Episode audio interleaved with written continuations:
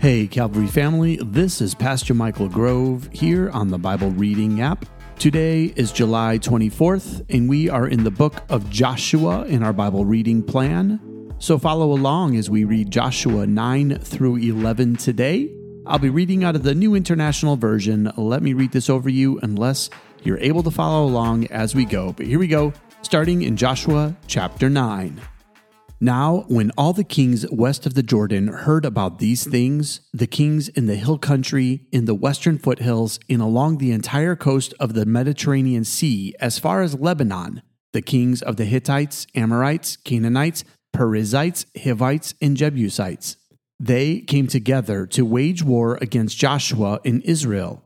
However, when the people of Gibeon heard what Joshua had done to Jericho and Ai, they resorted to a ruse. They went as a delegation whose donkeys were loaded with worn out sacks and old wineskins, cracked and mended. They put worn and patched sandals on their feet and wore old clothes.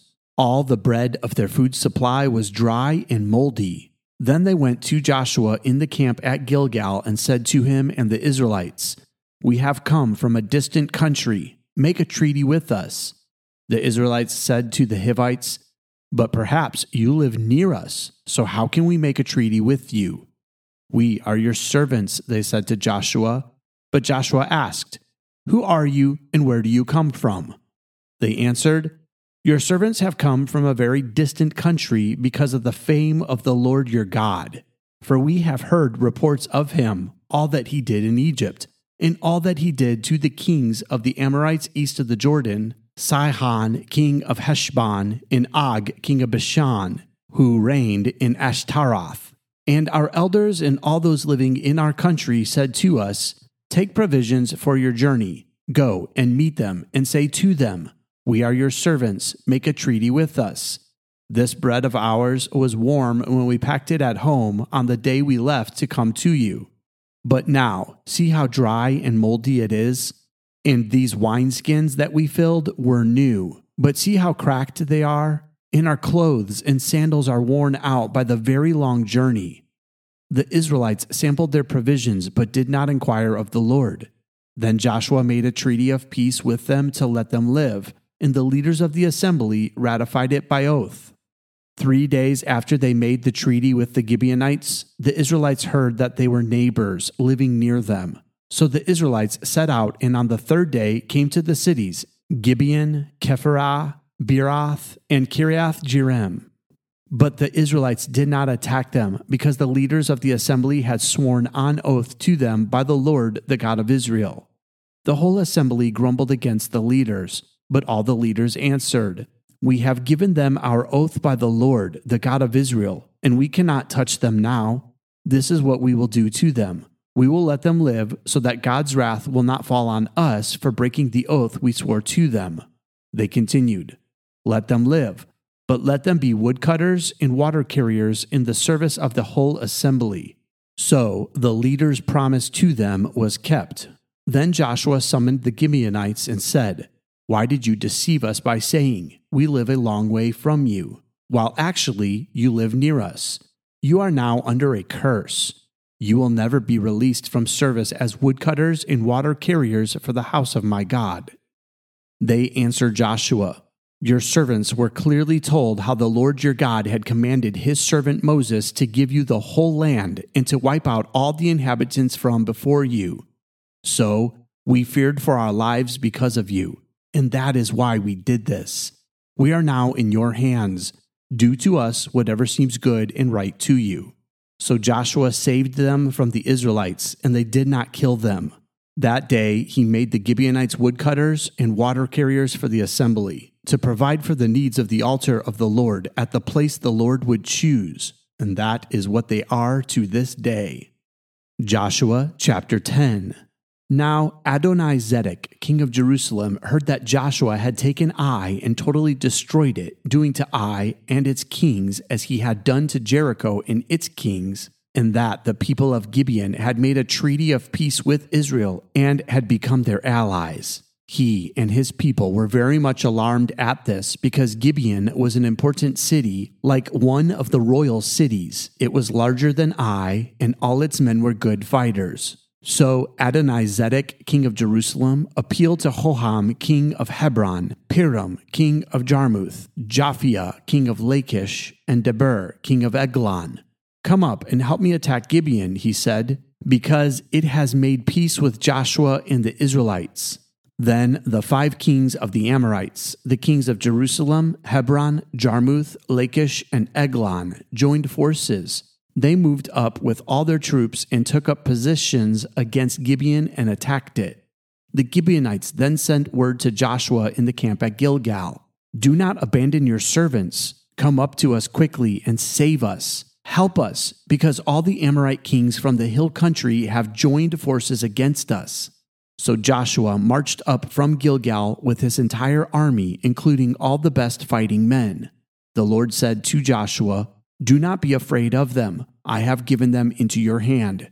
Not one of them will be able to withstand you. After an all night march from Gilgal, Joshua took them by surprise. The Lord threw them into confusion before Israel, so Joshua and the Israelites defeated them completely at Gibeon. Israel pursued them along the road going up to Beth Horon and cut them down all the way to Azekah and Makkedah. As they fled before Israel on the road down from Beth Horon to Azekah, the Lord hurled a large hailstone down on them, and more of them died from the hail than were killed by the sword of the Israelites. On the day the Lord gave the Amorites over to Israel, Joshua said to the Lord in the presence of Israel, Sun, stand still over Gibeon, and you, moon, over the valley of Aijalon. So the sun stood still, and the moon stopped, till the nation avenged itself on its enemies, as it is written in the book of Jashar. The sun stopped in the middle of the sky and delayed going down about a full day. There has never been a day like it before or since, a day when the Lord listened to a human being. Surely the Lord was fighting for Israel then Joshua returned with all Israel to the camp at Gilgal. Now the five kings had fled and hidden in the cave at Makkedah. When Joshua was told that the five kings had been found hiding in the cave at Makkedah, he said, Roll large rocks up to the mouth of the cave and post some men there to guard it. But don't stop. Pursue your enemies. Attack them from the rear and don't let them reach their cities, for the Lord your God has given them into your hand. So Joshua and the Israelites defeated them completely, but a few survivors managed to reach their fortified cities. The whole army then returned safely to Joshua in the camp at Makkedah, and no one uttered a word against the Israelites. Joshua said, Open the mouth of the cave and bring those five kings out to me. So they brought the five kings out of the cave, the kings of Jerusalem, Hebron, Jarmuth, Lachish, and Eglon. When they had brought these kings to Joshua, he summoned all the men of Israel and said to the army commanders who had come with him, Come here and put your feet on the necks of these kings. So they came forward and placed their feet on their necks. Joshua said to them, Do not be afraid, do not be discouraged, be strong and courageous. This is what the Lord will do to all the enemies you are going to fight. Then Joshua put the kings to death and exposed their bodies on five poles, and they were left hanging on the poles until evening. At sunset, Joshua gave the order, and they took them down from the poles and threw them into the cave where they had been hiding. At the mouth of the cave, they placed large rocks, which are there to this day. That day, Joshua took Makkedah. He put the city and its king to the sword and totally destroyed everyone in it he left no survivors, and he did to the king of Makkedah as he had done to the king of Jericho. Then Joshua and all Israel with him moved on from Makkedah to Libnah and attacked it. The Lord also gave that city and its kings into Israel's hand. The city and everyone in it Joshua put to the sword. He left no survivors there. And he did to its king as he had done to the king of Jericho. Then Joshua and all Israel with him moved on from Libnah to Lachish. He took up positions against it and attacked it. The Lord gave Lachish into Israel's hands, and Joshua took it on the second day. The city and everyone in it he put to the sword, just as he had done to Libnah. Meanwhile, Joram, king of Gezer, had come up to help Lachish, but Joshua defeated him and his army until no survivors were left. Then Joshua and all Israel with him moved on from Lachish to Eglon. They took up positions against it and attacked it. They captured it that same day and put it to the sword and totally destroyed everyone in it, just as they had done to Lachish. Then Joshua and all Israel with him went up from Eglon to Hebron and attacked it. They took the city and put it to the sword, together with its king, its villages, and everyone in it. They left no survivors, just as at Eglon, they totally destroyed it and everyone in it. Then Joshua and all Israel with him turned around and attacked Debir. They took the city, its king, and its villages, and put them to the sword. Everyone in it they totally destroyed. They left no survivors. They did to Debir and its king as they had done to Libnah and its king and to Hebron. So Joshua subdued the whole region, including the hill country, the Negev, the western foothills, and the mountain slopes, together with all their kings. He left no survivors. He totally destroyed all who breathed, just as the Lord, the God of Israel, had commanded. Joshua subdued them from Kadesh Barnea to Gaza, and from the whole region of Goshen to Gibeon. All these kings and their lands Joshua conquered in one campaign because the Lord, the God of Israel, fought for Israel. Then Joshua returned with all Israel to the camp at Gilgal. Joshua chapter 11. When Jabin, king of Hazor, heard of this, he sent word to Jobab, king of Madon, to the kings of Shimron and Achshaph, and to the northern kings who were in the mountains, in the Araba south of Kinnereth, in the western foothills, and in Naphoth Dor on the west, to the Canaanites in the east and west, to the Amorites, Hittites, Perizzites, and Jebusites in the hill country, and to the Hivites below Hermon in the region of Mizpah they came out with all their troops and a large number of horses and chariots, a huge army as numerous as the sand on the seashore. All these kings joined forces and made camp together at the waters of Merom to fight against Israel. The Lord said to Joshua, Do not be afraid of them, because by this time tomorrow I will hand all of them slain over to Israel. You are to hamstring their horses and burn their chariots.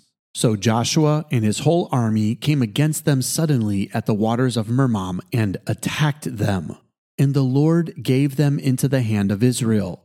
They defeated them and pursued them all the way to Greater Sidon, to Misrephoth Maim, and to the valley of Mizpah on the east, until no survivors were left. Joshua did to them as the Lord had directed. He hamstrung their horses and burned their chariots. At that time, Joshua turned back and captured Hazor and put its king to the sword. Hazor had been the head of all these kingdoms. Everyone in it they put to the sword. They totally destroyed them, not sparing anyone that breathed, and he burned Hazor itself. Joshua took all these royal cities and their kings and put them to the sword. He totally destroyed them, as Moses the servant of the Lord had commanded. Yet Israel did not burn any of the cities built on their mounds except Hazor, which Joshua burned. The Israelites carried off for themselves all the plunder and livestock of these cities, but all the people they put to the sword until they completely destroyed them, not sparing anyone that breathed. As the Lord commanded his servant Moses, so Moses commanded Joshua, and Joshua did it. He left nothing undone of all that the Lord commanded Moses. So Joshua took the entire land, the hill country, all the Negev, the whole region of Goshen, the western foothills, the Araba in the mountains of Israel with their foothills, from Mount Halak, which rises towards Seir, to Baal Gad in the valley of Lebanon below Mount Hermon. He captured all their kings and put them to death. Joshua waged war against all these kings for a long time, except for the Hivites living in Gibeon. Not one city made a treaty of peace with the Israelites, who took them all in battle. For it was the Lord Himself who hardened their hearts to wage war against Israel, so that He might destroy them totally, exterminating them without mercy as the Lord had commanded Moses. At that time, Joshua went and destroyed the Anakites from the hill country, from Hebron, Debir, and Anab, from all the hill country of Judah, and from all the hill country of Israel.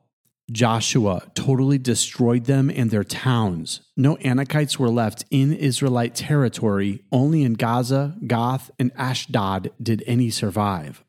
So Joshua took the entire land, just as the Lord had directed Moses, and he gave it as an inheritance to Israel according to their tribal divisions. Then the land had rest from war.